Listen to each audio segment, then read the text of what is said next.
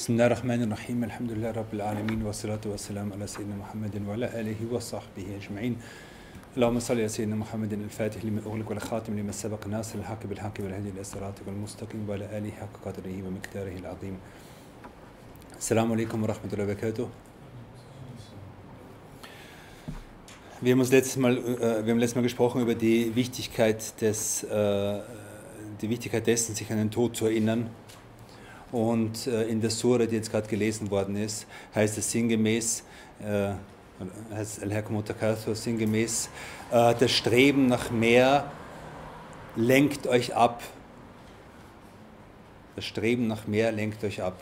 Und das meiste das meiste, was das, was, das, was das Leben in dieser Welt ausmacht und was unsere Konzentration hier nimmt, ist das Streben nach mehr auf irgendwelchen Ebenen, nach mehr Genuss, nach mehr Geld, nach mehr Beziehungen, nach mehr Macht, nach mehr Einfluss nach und so weiter. Äh, und, und hier heißt es, dass das Streben nach mehr lenkt euch ab, bis ihr die Gräber besucht. Hatta Surtum und Makabir, oder bis ihr die Friedhöfe besucht. Gemeint ist damit, bis ihr sozusagen in den Gräbern seid, bis ihr, bis ihr sterben werdet. Der Ausdruck ist sehr interessant, bis ihr die Gräber besucht. Das heißt, die Gräber sind für uns zwar einerseits eine sichere Zukunft, aber andererseits eben nicht die ewige Zukunft, sondern es ist eine Station auf dem Weg ins Jenseits. Also eine Station auf dem Weg ins Jenseits ist das Grab und das Leben im Grab und auch für die Leute, die, die sich nicht begraben lassen, sich verbrennen lassen, die ihre Asche im, äh, im Meer verstreuen lassen, was auch immer. Es bleibt trotzdem, es bleibt eine Zwischenstufe, die man Bersach nennt, die Zwischenwelt zwischen, zwischen diesem Leben und dem, und, und dem jüngsten Tag. Und äh, äh, und dann, und dann heißt, dann werden wir darauf aufmerksam gemacht werden, da äh, werden wir darauf aufmerksam, dass wir eben dieses jenseitige Leben sehen werden und sicher sehen werden. Und dass wir an jedem Tag gefragt werden, dass wir nach den, nach den Wohltaten gefragt werden. Das heißt, dass wir irgendwann, dass irgendwann ein Punkt kommen wird, an dem wir gefragt werden nach dem, was wir hier an Wohltaten und an guten Dingen erlebt haben, bekommen haben und so weiter. Und äh, und es gibt einen Hadith, in dem es heißt, äh, in dem von einer Dattel die Rede ist und, und diese Dattel und, und, und das heißt im Hadith, und das ist der Naim, nach dem ihr gefragt werdet. Das ist die Wohltat, nach der ihr gefragt werdet, ist eine Dattel. Das man kann sich überlegen, nach, nach welchen Dingen wir gefragt werden. In dem Luxus, in dem wir leben, in dem Überfluss, in dem wir leben und so weiter. Genau, diese, diese, äh, diese diese Realität äh, ist einerseits, ich meine prinzipiell, die, die, Realität des Sterbens jedem bewusst. Jeder Mensch, der irgendwie nachdenken kann, weiß, dass wir sterben werden. Äh, die meisten Menschen flüchten davor und wir auch, meistens flüchten wir davor. Und, äh, und die Realität wird uns im Koran, also wir werden im Koran auf diese Realität aufmerksam gemacht, aber in einer besonderen Weise. Das heißt, Kulunefsin, Maut. Jedes, jede Seele wird den Tod kosten oder schmecken. Saika. Ja, Soko heißt etwas, etwas, etwas kosten. Ich koste das Wasser, ich koste das Essen. Und wird den Tod kosten. Das heißt, jeder, jedes See, also wir werden alle den Tod erleben. Und das macht den Unterschied aus. Wir wissen, also jeder denkende Mensch weiß, dass man sterben wird. Aber, das ist, aber der Koran weist uns darauf hin, dass wir nicht nur sterben werden, dass nicht nur der Tod unsere Zukunft ist. Auch das ist im Koran. In der Kametun, in Meyetun. Du, du, du, bist, du, du, wirst sterben und sie werden sterben. Aber nicht nur, dass wir sterben werden, aber auch, dass wir den Tod kosten werden, dass wir den Tod erleben werden, dass, der, dass der Tod ein Erlebnis ist, durch das man durch muss, ein schweres Erlebnis sogar. Okay? Und dass der Tod eben nicht das, nicht das große Nichts ist, sondern der Tod ist ein Erlebnis, das, das, das, äh, das, das wir, das, äh, mit dem wir konfrontiert sein werden. Genau. Und diese Erinnerung an den Tod ist eben wichtig. Äh, der Prophet sagt, erinnert euch an denjenigen, der eure Gelüste zerstört. Und Gelüste ist gemeint alle Arten von Gelüste, mit denen diese diesseitige Welt verbunden ist. Und das heißt, die, die Erinnerung an die Dunkelheit des Grabes äh, entfernt Dunkelheit vom Herzen.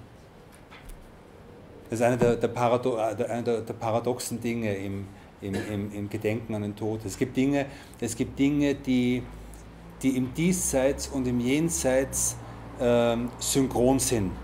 Zum Beispiel, die Menschen, die hier Sujud machen, werden inshallah dort Sujud machen.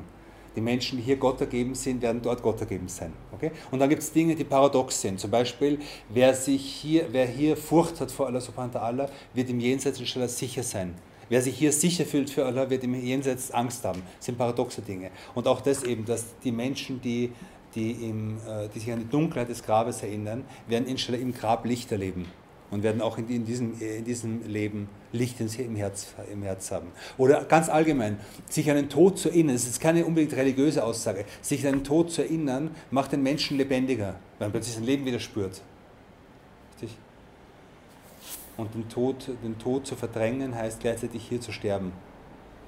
Und wie viele Menschen, wie viele Menschen sind tot, obwohl ihre Herzen, obwohl ihre, ihre Körper noch leben? Und das ist das, das, ist vor dem wir, vor dem wir, der Zustand, vor dem wir Angst haben sollen, vor dem wir uns fürchten sollen. Dass die Körper leben, aber die Herzen tot sind. Und es gibt Menschen, von denen wir glauben, dass ihre Körper tot sind, aber ihre, ihre Seelen lebendig sind. Also es gibt Friedhöfe, auf denen man das spürt wenn man an Friedhöfen ist, an denen viele rechtschaffene Menschen begraben sind, dann spürt man dort das Leben. Wer mal in Bakir ist, zum Beispiel in Medina Munawara, der spürt dort, dass er, dass er in, einen lebendigen, in einen lebendigen Garten geht. Ja. Und wie oft ist man unter lebenden Menschen und man fühlt, dass es alles tot ist. Weiß ich? Genau, also all das ist wichtig. Es ist wichtig, uns daran zu erinnern und es nicht nur als Worte sein zu lassen, sondern tatsächlich einfach uns, uns Zeiten zu haben, wo wir uns an diese Realität erinnern. Und, wir haben, und, und Imam hat uns darauf hingewiesen, dass, dass es zwei große, zwei große ähm, Gründe dafür gibt, oder zwei, zwei, zwei Faktoren gibt, die, die den Menschen von, von der Erinnerung an den Tod ablenken oder es verhindern, dass der, Mensch sich, dass der Mensch sich an diese Realitäten erinnert. Nämlich, das erste war, waren zwei Gründe.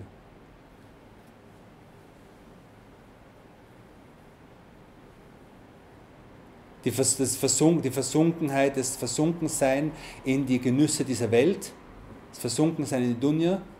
Das heißt, dass man, dass, man, dass man so zufrieden ist mit dem, was man hier so hat, an, an kleinen Vergnügungen und Freuden, dass man einfach, äh, dass, dass diese, diese, diese, geistige, diese geistige Verbindung und dieses die, die innere emotionale Verbindung mit der diesseitigen materiellen Welt hält dann davon ab, an den Tod zu denken. Warum? Weil wenn man voll und ganz in der Dunja lebt, dann ist ein der Tod verhasst. Und alles, was dann verhasst ist, versucht man irgendwie wegzuschieben von sich. Und so versucht man den Tod wegzuschieben.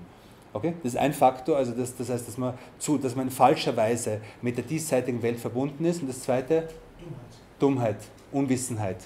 Nämlich, dass man glaubt, man hat einen Vertrag, dass man 70 Jahre alt wird oder dass man glaubt, dass der Tod noch weit weg ist. Und wir haben gesagt, dass das Interessante ist, dass, dass Menschen, äh, auch wenn sie alt werden, nicht wirklich, also auch wenn sie es kognitiv wissen, aber emotional nicht, nicht dem Tod nicht näher kommen, also der, der Erinnerung an den Tod nicht näher kommen. Und wir haben, wir haben irgendwie erwähnt, ein Mann, der sagt, er ist 120 Jahre alt geworden und alles ist weniger geworden in seinem Leben, bis auf die, bis auf die, äh, die Ignoranz dem Tod gegenüber. Also auch wenn man alt wird, bleibt die irgendwie.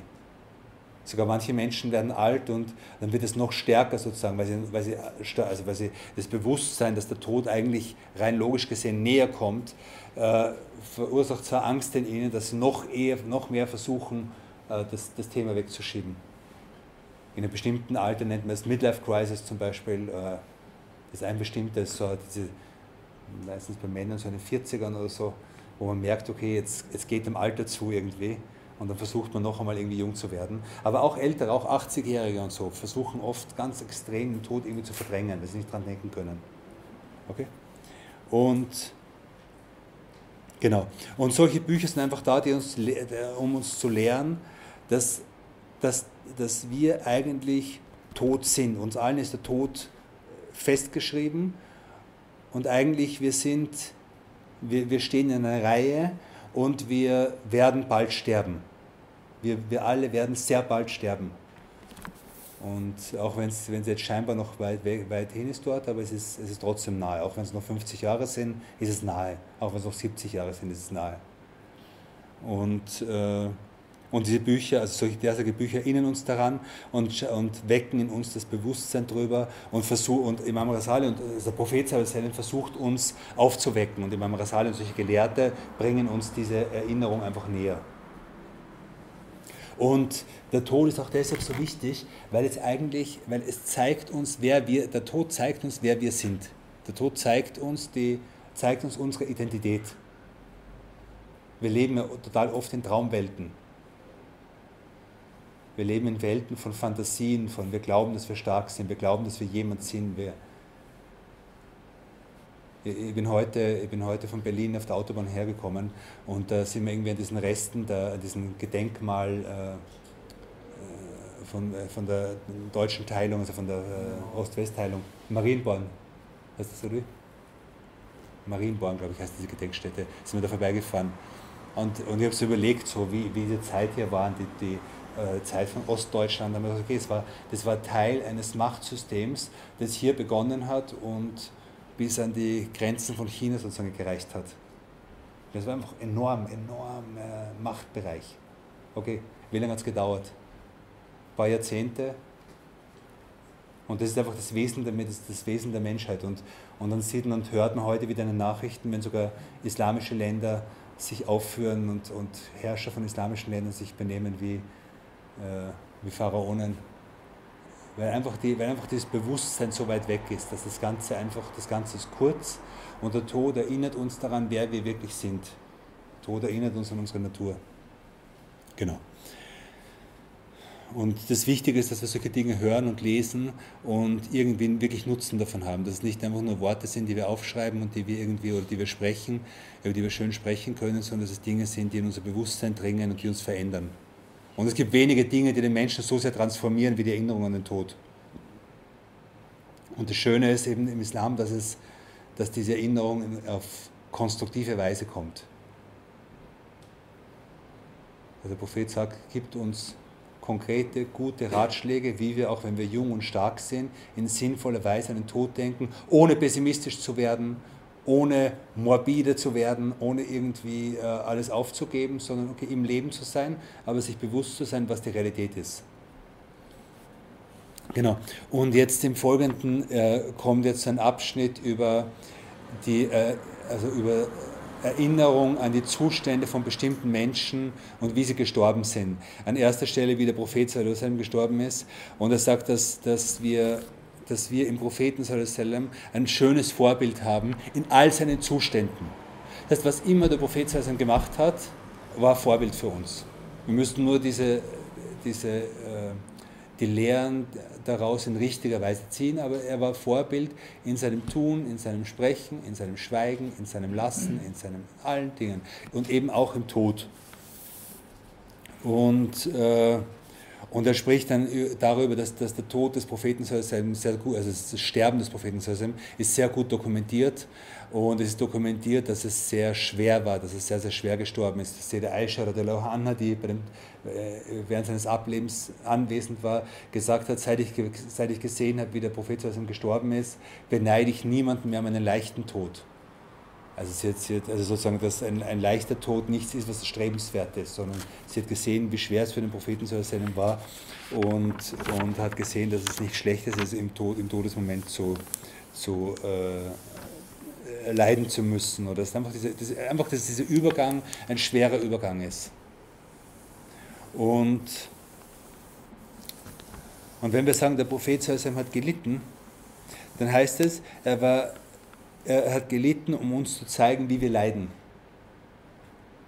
Er hat Traurigkeit erlebt, um uns zu zeigen, wie wir richtig, in richtiger Weise traurig sind.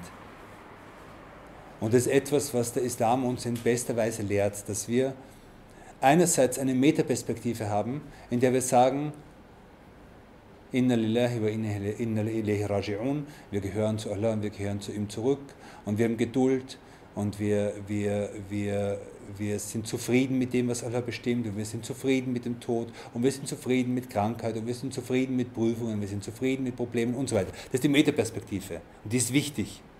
Aber gleichzeitig gibt es auch die Perspektive des Leidens. Das heißt, es gibt die Perspektive, dass jemand, der in einem Problem ist, muss dieses Problem erle erleben und muss drinnen leiden.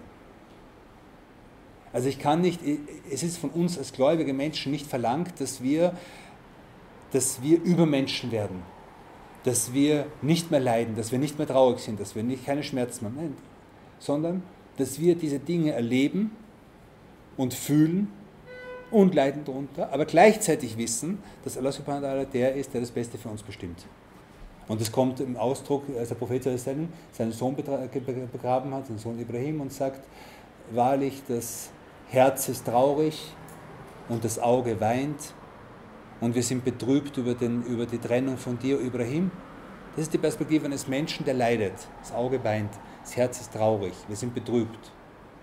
Aber gleichzeitig, und wir sagen nichts anderes als das, was unseren Herrn zufrieden macht. Das ist die Metaperspektive. Das heißt, wir sagen, Allah subhanahu hat, hat gegeben und er hat genommen. Aber dieses Bewusstsein, er hat gegeben und genommen, führt uns nicht dazu, dass wir keinen Schmerz mehr empfinden, dass wir überhaupt nichts mehr spüren. Nein, wir leiden. Wir leiden, wir sind leidende Menschen. Wir leiden unter viel banaleren Dingen als unter denen. Aber dieses Leiden bringt uns nicht dazu, dass wir alle Grenzen verlieren, dass wir alle Grenzen des Anstands verlieren.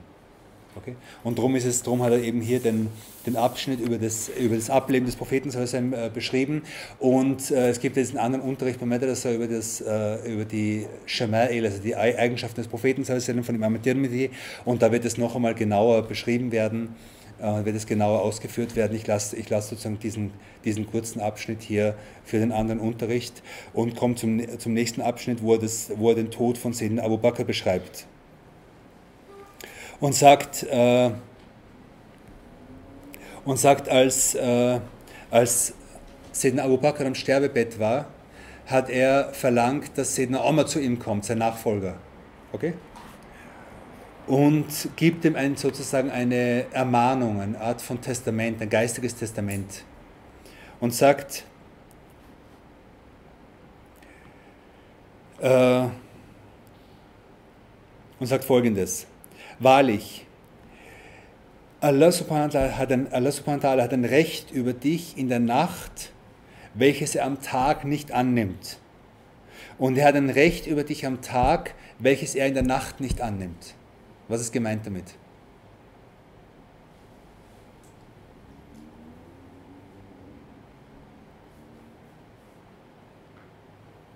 Er ist jetzt ein Khalif und spricht zu einem, zu einem Khalifen. Er weiß, dass Sayyidina Omar ihm folgen wird. Was könnte das, das Recht, was könnte, also Allah hat ein Recht über dich. Das heißt, du, du, du bist zu etwas verpflichtet am Tag, wozu du in der Nacht nicht verpflichtet bist. Und du bist in der Nacht zu etwas verpflichtet, wozu du am Tag nicht verpflichtet bist. Was könnte das sein? Zum Beispiel. Das Gebet in der Nacht zum Beispiel. Aber am Tag. Bin ich verpflichtet zu beten? Oder meinst du? Ja, ist verpflichtet zu beten, aber, aber das. Äh, hier ist gemeint zum Beispiel als Khalif, ja, dass du, du hast am Tag Verantwortung unter den Menschen hast Okay? Du kannst in der Nacht beten, du kannst in der Nacht im Gebet stehen, ja? aber am Tag hast du was anderes zu tun. Das ist eine wichtige, ist eine wichtige Empfehlung für, auch für uns, dass wir wissen, dass wir in jedes, dass, dass wir abschätzen müssen, was in einer bestimmten Situation von uns verlangt ist. Und dass nicht immer in jeder Situation von uns das Gleiche verlangt ist. Ist das verständlich? Banales Beispiel, äh, äh, ein Ärger, den ich heute gehabt habe.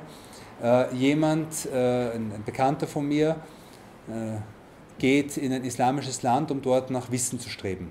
Okay? Wunderschön, Barakalfi. Das war für seine Eltern total schwierig und für seine Mutter extrem schwierig. Ich glaube, er hört mir nicht zu, aber. Ähm, und hat große Probleme gehabt, das durchzusetzen. Irgendwann haben sie es doch irgendwie akzeptiert und jetzt ist er seit Monaten dort und hat bis jetzt seine Mutter zweimal angerufen. Und das sind Dinge, die einfach, das ist, äh, äh, das ist ein banales Beispiel, ja? aber der hätte eine Pflicht, die über das hinausgeht. Er sieht jetzt, okay, er muss, er muss äh, lernen, Akida lernen, dieses und jenes lernen. Okay, schön. Aber es gibt Pflichten, es gibt Dinge, die du zu tun hast, die darüber hinausgehen. Und wir müssen lernen, das richtig einzuschätzen. Okay? Und, also, und, und hier sagt Sayyidina Abu Bakr, Sayyidina Omar, du hast sozusagen, du hast gegenüber Allah, du hast am Tage, am Tage hast du Pflichten, die du in der Nacht nicht hast. Und du hast in der Nacht Pflichten, die du am Tag nicht hast. Verständlich?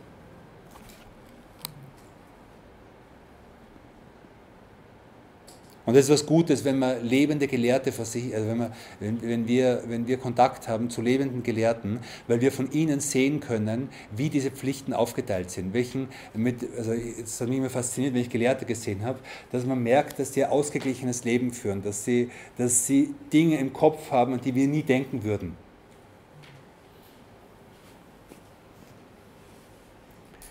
Gut. Äh,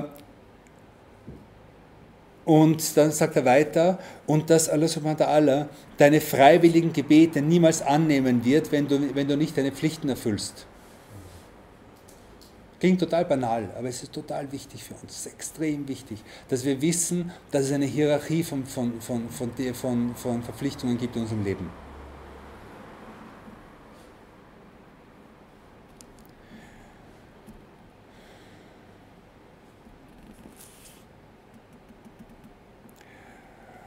und dass keine Waagschale so schwer werden wird im Jenseits wie jene Waagschale, die, die sich in dieser Dunja füllt durch das Befolgen der Wahrheit.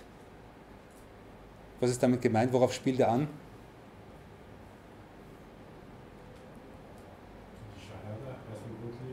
Nein, aber spielt auf eine Sura an. Al-Qari'a. Surah Al-Qari'a. فأما من ثقلت موازينه Wer, der, dessen Waagschale schwer ist, wird in einem, in einem, im Leben von, ein Leben von Zufriedenheit haben. Und der, dessen Waagschale leicht ist, wird, wird, in, wird, so, also sinngemäß wird in der Hölle sein. Also die, die schwere und die leichte Waagschale im Jenseits. Und er sagt, die Waagschale im Jenseits ja, wird schwer werden dadurch, dass du in dieser Welt der Wahrheit folgst. Das ist das, was die Waagschale schwer macht. Und dann sagt das Gegenteil, und, und keine Waagschale wird so leicht werden wie, wie die Waagschale von jemandem, der in dieser Dunja, in dieser Welt äh, seinen eigenen Neigungen folgt und dem, oder dem, dem, dem Falschen folgt, dem Nichtigen folgt. Okay? Siehst du denn nicht, dass Allah subhanahu wa ta'ala die, die, die, die, die Verse oder die Ayat von Hoffnung mit den Ayat von, von, von Strenge gleichzeitig herabgesandt hat? Das ist das, das im Koran, wir werden ständig, wir werden, es wird Hoffnung und Strenge und Hoffnung von Strenge. Diese beiden Dinge sind, sind verbunden. Okay? Äh, warum? Damit der Diener zugleich Hoffnung hat und zugleich Furcht hat und dass er nicht sich selbst in, Zerstör in Zerstörung begibt, dass er nicht sich selbst zerstört. Wodurch? Durch übertriebene Hoffnung oder durch einseitige Hoffnung oder durch einseitige Furcht.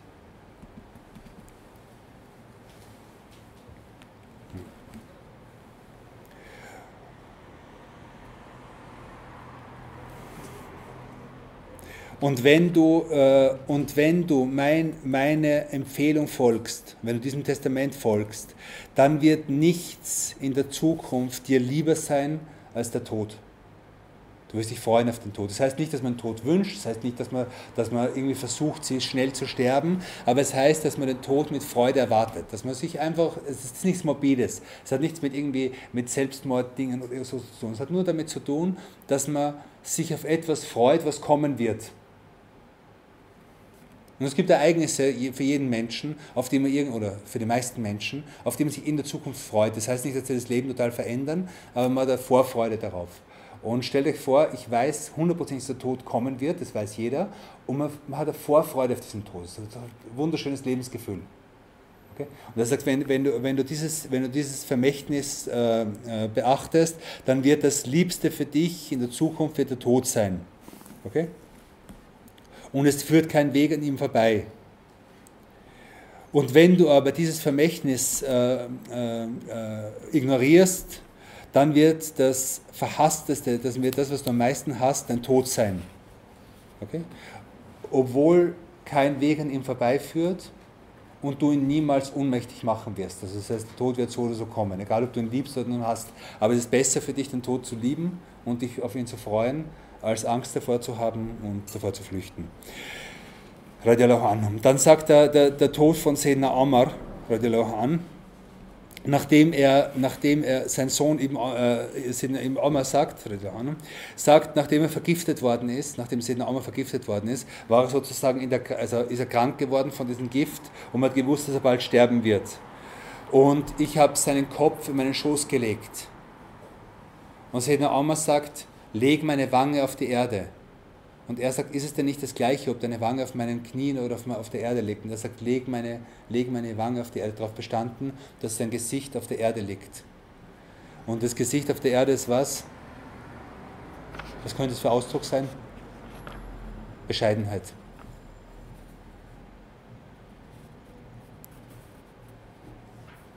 Und nachdem er vergiftet worden ist, wurde er in sein Haus getragen. Und es wurden die Menschen, und, und die Menschen kamen und haben ihn gelobt. Also sie kamen zu ihm, sie haben gesehen, dass er sozusagen am Sterbebett liegt und haben ihn gelobt. Und einer hat gesagt, Abshir, eine, eine, äh, sei glücklich, sei stolz auf das, was du gemacht hast, o Befehlshaber der Gläubigen. Äh, äh, warum? Worüber? Äh, du, also Allah soll dir frohe Botschaft geben. Ja? Du, hast, du, warst, du hast den Propheten begleitet. Dein Islam, du, hast, du warst einer der ersten Menschen, die den Islam angenommen, äh, angenommen haben. Und dann, bist du, und dann sind dir die Aufgaben der, der, des Herrschertums übergeben worden und du hast gerecht gehandelt. Und jetzt bekommst du noch die Shahada, jetzt bist du noch Märtyrer? Weil du vergiftet worden ist. Ja? Sei glücklich darüber. Okay, sagt der Mann zu ihm. Okay? Und was macht, äh, was macht Sedna Omar? Er sagt, Ja Abdullah ibn Omar, oh Abdullah, er ruft seinen Sohn, geh zu Aisha, der Mutter der Gläubigen, und sag ihr, Omar lässt dich grüßen. Omar entrichtet dir den Friedensgruß und sag nicht der Befehlshaber der Gläubigen, also nenne mich nicht, nenne mich nicht mit einem Ehrentitel, sondern sag, Omar lässt dich grüßen. Okay? Denn heute bin ich kein Amir mehr. Heute bin ich kein Befehlshaber mehr. Okay? Und sag, Omar ibn al-Khattab bittet dich darum oder bittet dich um Erlaubnis, dass er bei seinen, dass er bei seinen beiden Geliebten begraben werden darf. Warum bitte das jede Aisha? Weil es ihr Haus ist. Es ist ihr Haus, in dem der Prophet begraben ist. Und es ist ihr Haus, in dem ihr Vater in Abu Bakr begraben ist. Und es ist ein Platz frei. Und, und, und Sedna Amr bittet und sagt, bitte sie darum, also bitte sie darum, dass sie, dass sie eben, dass, dass sie mir erlaubt, dass ich dort begraben, äh, begraben werde. Und so ging, sie, so ging sein Sohn äh, Abdullah, ging zu ihr und bittete, und, äh, und, also bittete um Erlaubnis eintreten zu dürfen und er findet Sede Aisha sitzen und weinen. Und er sagt, Omar äh, äh, richtete, bittet den Friedensgruß oder also lässt dich grüßen und er bittet dich, ob er bei seinen beiden geliebten Freunden äh, begraben werden darf. Und sie sagte, Kuntu uridu nefsi, äh, ich habe es für mich selbst gewünscht. Aber ich werde, ihn, ich werde ihm den Vorzug geben gegenüber mir. Also ich erlaube es ihm. Dann ging Abdullah ibn Amr wieder zurück zu seinem Vater. Und, und es heißt, dein Sohn, also es, es, er bittet um Einlass, wird ein Einlass gewährt.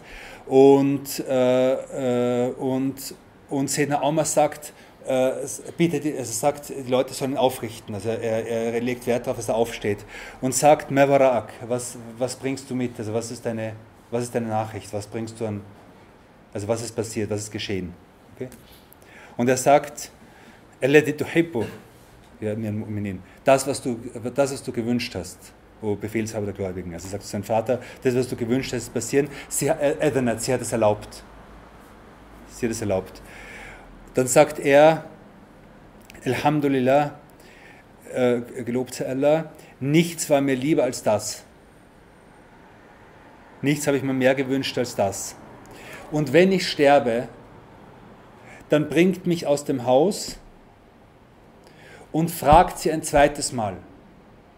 Fragt, also fragt Aisha ein zweites Mal um Erlaubnis. Okay? Äh, und wenn sie, es, wenn sie es noch einmal erlaubt, dann, dann, dann lasst mich, dann begrabt mich dort. Und wenn sie es nicht erlaubt, dann äh, begrabt mich auf dem, auf dem Friedhof der Gläubigen, also auf, äh, in Bakia. Okay? Und beim zweiten Mal, wenn sie, als sie dann gestorben war, ist, ist sie wieder ge gefragt worden und sie, sie hat wieder zugestimmt.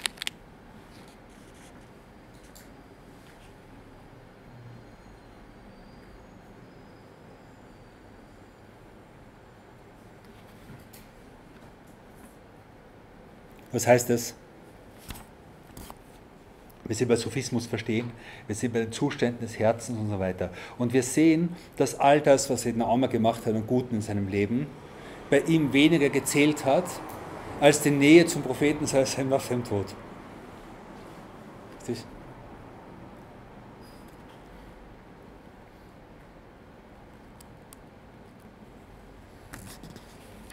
Und dann wird berichtet über das, über das Sterben von Sedna Osman an. Und seine Frau erzählt, dass er einen Tag bevor er gestorben ist, äh, gefastet hat. Und, äh, und es ist Abend geworden und er konnte nicht Fasten brechen, weil es kein Wasser gegeben hat. Er hat nicht Fasten gebrochen. Okay? Und sie ist dann am Morgen, ist sie zu ihm gegangen? Und hat ihn, auf, hat ihn aufgeweckt mit einem frischen Krug Wasser. Das heißt, sie wollte, dass er jetzt sozusagen das Wasser trinkt, das er am Abend nicht getrunken hat. Und es, es war kein Ramadan oder so, es war freiwilliges Fasten. Okay? Und er sagt, äh, und er sagt, äh, und er sagt dann, äh, er, er, heb, er erhob seinen Kopf und sah, dass, dass der Morgen angebrochen ist und sagte, Innekat asbachtu sa'iman, wahrlich ich bin, also ich, ich faste heute. Okay? Äh, denn der Prophet sallam, blickte heute Nacht auf mich von dieser, von dieser Decke. Man hat das Sackfern. Von, also ich, er hat den Propheten sallam, gesehen in der Nacht im, im, Traum, wie er, von, wie er heruntergeblickt hat, oder er hat in der Nacht gesehen, der Prophet sallam, geblickt hat, und, und er hatte Wasser mit sich gebracht und sagte, trinke Osman. Und dann habe ich getrunken, bis, ich, bis mein Durst gestillt war, und er sagte, trink wieder. Und ich, und ich, und ich, ich, ich habe weiter getrunken. Und dann sagte er, äh, die, es gibt Menschen, die sich gegen dich erheben. Und wenn du, und wenn du, wenn du sie bekämpfst, dann hast du Gutes gemacht. Und wenn du sie lasst, wenn du sie, wenn du, wenn du sie, wenn du sie, wenn du, wenn du sie, also wenn du nichts gegen sie unternimmst, dann wirst du heute Nacht bei uns Fasten brechen. Okay? Und an diesem Tag ist er ermordet worden und äh, ist ermordet worden und hat inshallah beim Propheten im Fasten gebrochen. Und dann haben sie, nachdem er gestorben war, haben sie, haben sie irgendeine Truhe gefunden, die verschlossen war und haben gesucht, vielleicht ist Geld drin, vielleicht ist irgendwas drinnen, was, was sozusagen Besitz ist von ihm.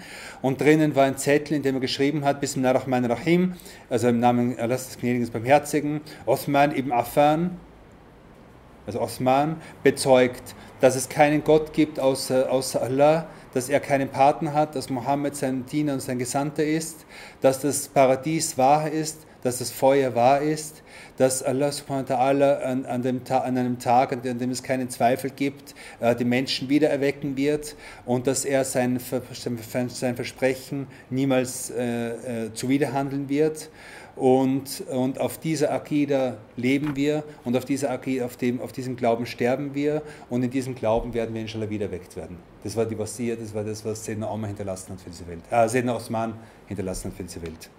Und dann, äh, und dann erwähnt er noch einige, einige andere Menschen, die, äh, also wie sie gestorben sind. Äh, zum Beispiel Imam Shafi'i war am, am, Sterbebett und jemand kommt zu ihm und sagt, wie geht's dir heute? Wie geht's dir heute, Imam Shafi'i? Und er sagt, äh, ich finde mich in einem Zustand, in dem ich diese Welt verlasse, in dem ich mich von meinen Geschwistern trenne, in dem ich meine schlechten Taten finden werde, in dem ich vom, vom, vom, äh, vom, vom, vom, vom Glas des Todes trinke, in dem ich zu Allah subhanahu wa ta'ala zurückgebracht werde und nicht weiß, ob ich, äh, ob ich äh, ob ich äh, ins Paradies gehen werde und mir selbst beglückwünsche oder ob ich ins, in die Hölle gehen werde und um mich selbst, um, um mich selbst verloren habe. Das war der Zustand von meinem Chef, wie er stirbt. Genau. Äh, und dann sagt er noch, es ist, es, ist, es ist empfohlen, die Gräber zu besuchen und die Gräber zu besuchen, eben mit dem inneren, mit, mit, mit geöffneten inneren Augen, mit offenem Herzen und von diesen, von diesen, sich von diesen Gräbern ermahnen zu lassen und für die Toten Dua zu machen. Für die Toten Dua zu machen. Und jetzt kommt noch ein letzter, letzter Absatz, äh, dass er sagt von, Sedna, von Anas ibn Mansur, ähm, es gab einen Mann, der zu den Begräbnissen, der immer zu Begräbnissen ging, okay, und immer, immer am, am Abend vor der Friedhofstür stand und folgendes Dua sprach und sagte, Allah soll euch in eurer Einsamkeit Gesellschaft leisten, sagte zu den Toten. Also er macht Dua für die Toten, sagt, Allah soll euch in eurer Einsamkeit Gesellschaft leisten. Und er soll, äh, er soll euch in eurer Fremde barmherzig sein, also in eurer Einsamkeit, in, eurem, in, eurer, in eurer Not barmherzig sein. Und er soll eure Sünden verzeihen und soll eure guten Taten annehmen. Diese vier Dinge. Und er hat niemals mehr gesagt als diese vier Sachen. Okay? Und er ist dann gefragt worden, äh, er ist dann gefragt worden, äh, warum machst du das? Und er hat gesagt, ich habe es einmal dieses Dua gesprochen und dann hat er im Traum gesehen, dass ein ganzes Volk, also eine große Anzahl von Menschen äh, zu ihm kommt, äh, zu ihm kommt und er fragt, wer seid ihr? Was braucht ihr? Also er sieht diese, diese Menschen zu ihm kommen und sagt, wer seid ihr? Was braucht ihr? Und er sagt, wir sind die Leute des Friedhofs, wir sind die Leute dieser Gräber. Okay? Und du hast, du bist zu uns gekommen mit diesem Geschenk mit dem Geschenk dieses Duas. Okay? Und er sagt, mit, äh, also mit diesem Geschenk. Und er sagt, mit welchem Geschenk? Und sie sagen, mit den Geschenken, mit denen du für uns gebet, gebeten hast, ähm, die, die, die, du in deinen Bittgebeten erwähnt hast. Okay? Und von dem Moment an habe ich mir ange zur Gewohnheit gemacht, zu den Gräbern zu gehen und habe mir zur Gewohnheit gemacht, dieses, dieses Dua nicht mehr zu unterlassen. Und äh, und, und äh, Bashar ibn Ghalib sagt, ich habe Rabia im Traum gesehen. Okay? Und ich habe für sie viel Dua gemacht. Und sie sagte zu mir, O Bashar, ja, deine Geschenke werden mir auf Tellern von Licht gebracht, eingewickelt in, eingewickelt in, in, äh, in Tücher von Seide. Und ich sagte, wie geht das? Dann sagt sie, so, sind die, so, so ist das Gebet der Lebenden für die Toten. Äh, wenn, der, wenn, wenn, wenn, sie für die, wenn sie für die Toten beten und diese Duas angenommen werden, so werden diese Duas werden, werden auf, auf Tellern von Licht für die Menschen gebracht. Äh, und, und das sind die Geschenke, welche die toten Menschen erreichen.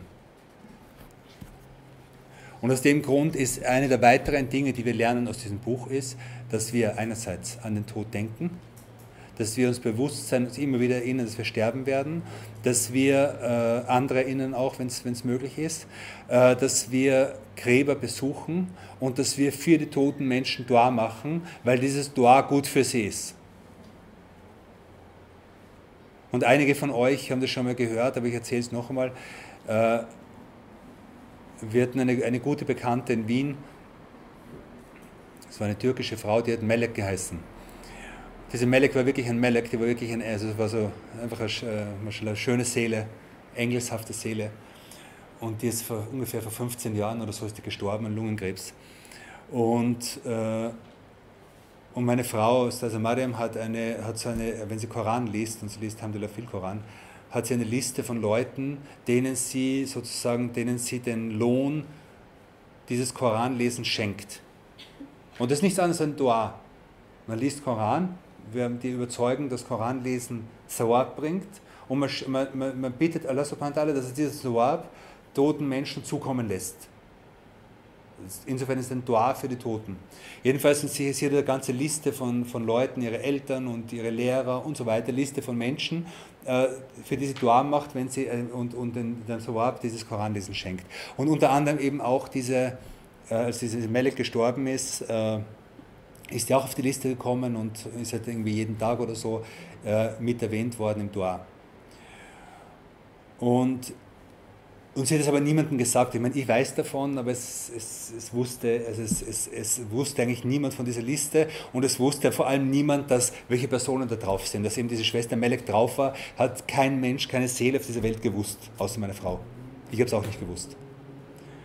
Und einige Jahre später kommt eine dritte Freundin, die auch überhaupt nichts weiß davon, die auch nichts von dem Koran lesen weiß und die, glaube ich, auch solche Bücher nicht liest, kommt zu meiner Frau und sagt, was machst du für den Melek? Meine Frau sagt, warum? Was, was soll ich machen? sagt sie, ich sehe sie im Traum, dass sie sagt, die Mariam schenkt mir immer so wunderschöne, ich muss sie fragen, entweder das, entweder war wunderschöne Blumen oder wunderschöne Geschenke, eins von beiden. Ich habe jetzt eben einen Zweifel daran, was das war.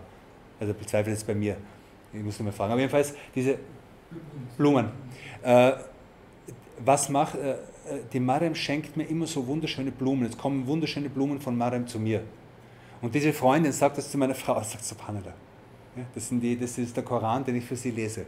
Und die Duas, die ich für sie lese. Und in dem Sinn äh, sollten wir uns angewöhnen und sollten wir es zu einer Gewohnheit machen, äh, für, so wie Imam Salih sagt, für die Toten Dua zu machen, weil es nützlich ist für sie und weil es gut ist für sie. Und äh, die meisten von uns haben Schulden bei den Toten im Sinn von, wir schulden ihnen, wir müssen ihnen dankbar sein für vieles, was sie gemacht haben. Wir müssen diesen Gelehrten dankbar sein, dass sie solche Bücher für uns verfasst haben. Wir müssen unseren Lehrern dankbar sein, dass sie, dass sie uns solche Bücher gelehrt haben. Wir müssen den Generationen und Generationen dankbar sein, dass sie über die Jahrhunderte hinweg dieses Wissen für uns gerettet haben, dieses prophetische Erbe uns weitergegeben haben. All das verlangt Dankbarkeit und die einzige Dankbarkeit, die wir denen zurückgeben können, ist, dass wir, oder eine der wenigen Dinge, die wir machen können für sie, ist Dua zu machen.